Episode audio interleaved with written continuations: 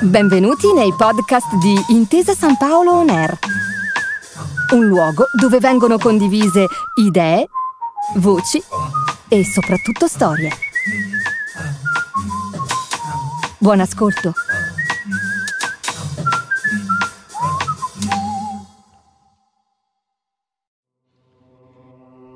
Bergamo, Tempio di San Almenno San Bartolomeo.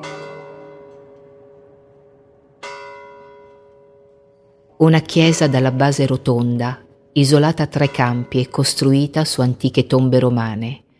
Storie di crociate e lunghi viaggi ti porteranno in un'atmosfera sospesa nel tempo. Il territorio su cui sorge il tempio faceva parte di un ben più ampio comprensorio, abitato già in epoca precristiana dai Galli Cenomani, tradizionali alleati di Roma. Nel 49 a.C. ne acquisirono la cittadinanza denominandolo Lemine. I romani lasciarono tracce notevoli della loro presenza in questo territorio importantissimo per l'aspetto strategico, percorso dalla strada militare che collegava Bergamo a Como, parte terminale di quella che univa il Friuli alle regioni delle Alpi Retiche, tratto di Alpi tra Italia, Svizzera, Liechtenstein e Austria. Questa strada scavalcava il fiume Brembo proprio nelle vicinanze dell'area di San Tomé, con un ponte i cui resti ne lasciano tuttora immaginare le imponenti dimensioni. Del ponte crollato a più riprese nel corso dei secoli non sono rimaste che scarse tracce e una memoria popolare che lo ha attribuito ai Longobardi, della presenza romana sono rimasti molti reperti archeologici, il più significativo è un'ara dedicata al dio Silvano ritrovata nel territorio almennese.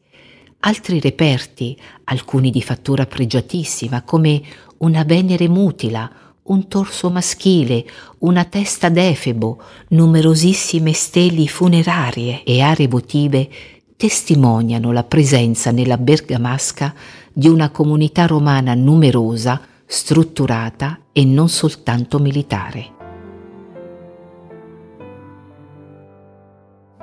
Siamo in località Agro di Almenno San Bartolomeo, in posizione decentrata rispetto ai luoghi abitati, ma come si è detto anticamente nelle vicinanze, passava il tracciato della via militare della Rezia, Qui preesistevano una necropoli romana, come testimonia il ritrovamento nel 1988 di una tomba del I secolo a.C. e un tempietto pagano a pianta rettangolare dedicato al dio Silvano. Le vicende iniziali della Chiesa sono avvolte nell'oscurità. Con il diffondersi del cristianesimo in Almenno, nel V-VI secolo d.C., pare fosse stata edificata un'edicola religiosa nell'area di San Tomé e più tardi, nel IX secolo, fosse stata costruita la prima chiesa di San Tomé a pianta circolare, notizia confermata anche da alcuni documenti e dalla presenza di tombe dello stesso periodo. Fu nel 1150 circa che il vescovo decise la sua ricostruzione sulle fondamenta della rotonda precedente e con il riutilizzo di vari elementi architettonici. I tempi furono piuttosto lunghi e solo nel 1180 furono portati a termine il presbiterio e l'abside.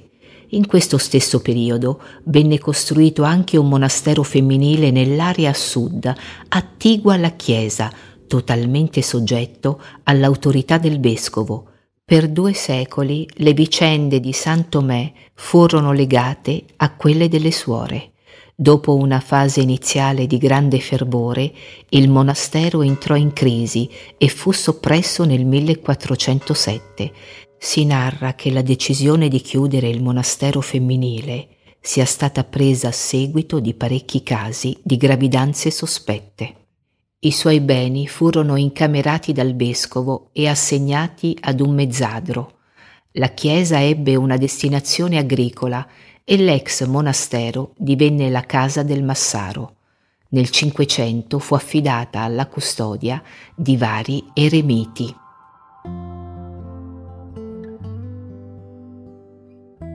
La chiesa è un monumento romanico a pianta circolare, una rarità per i secoli XI e XII e ci richiama poche altre chiese, quali il San Lorenzo di Mantova e il Duomo di Brescia.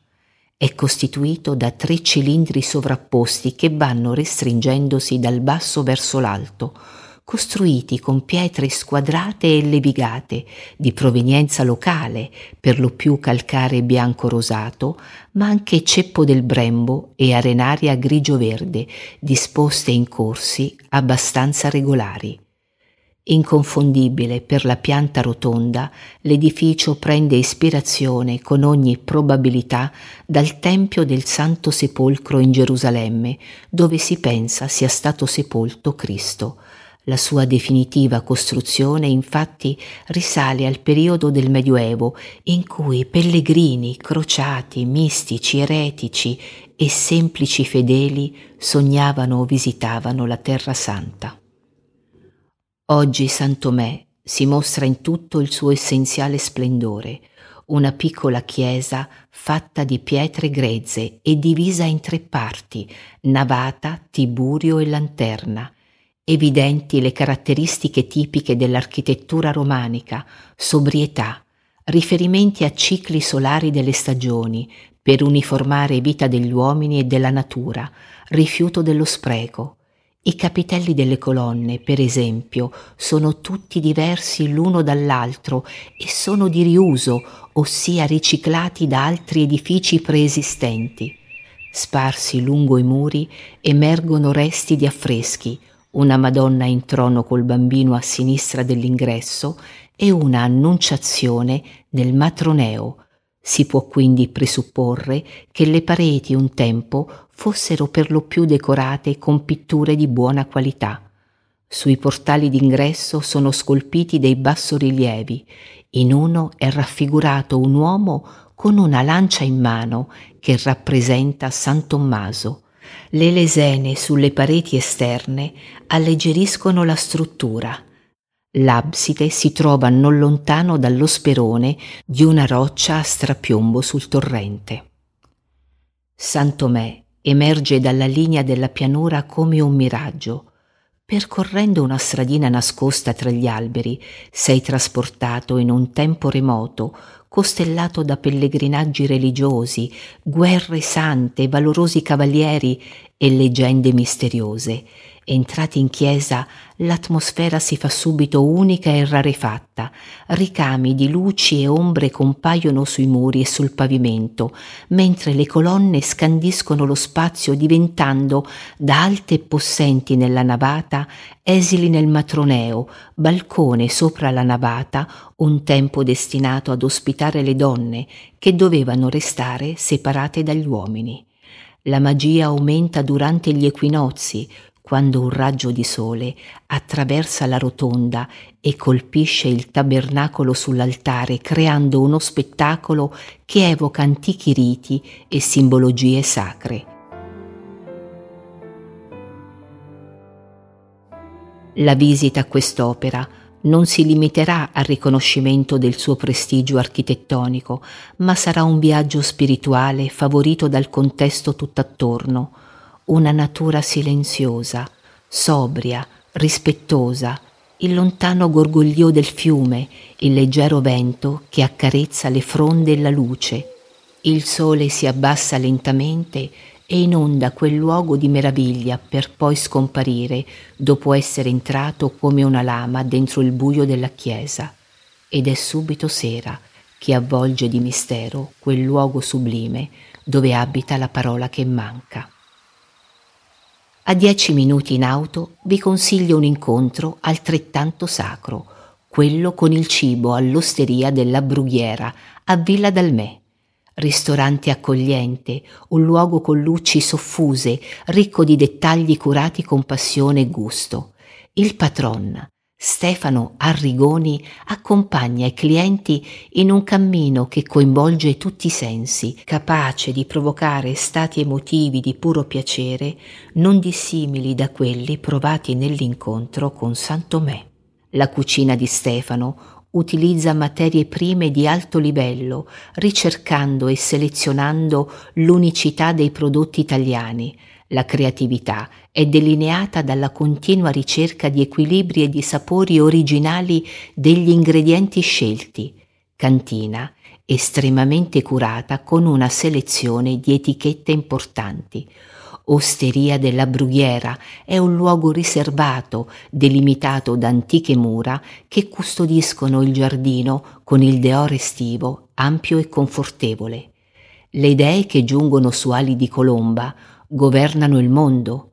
Friedrich Nietzsche. Grazie per aver ascoltato i podcast di Intesa San Paolo On Air. Al prossimo episodio.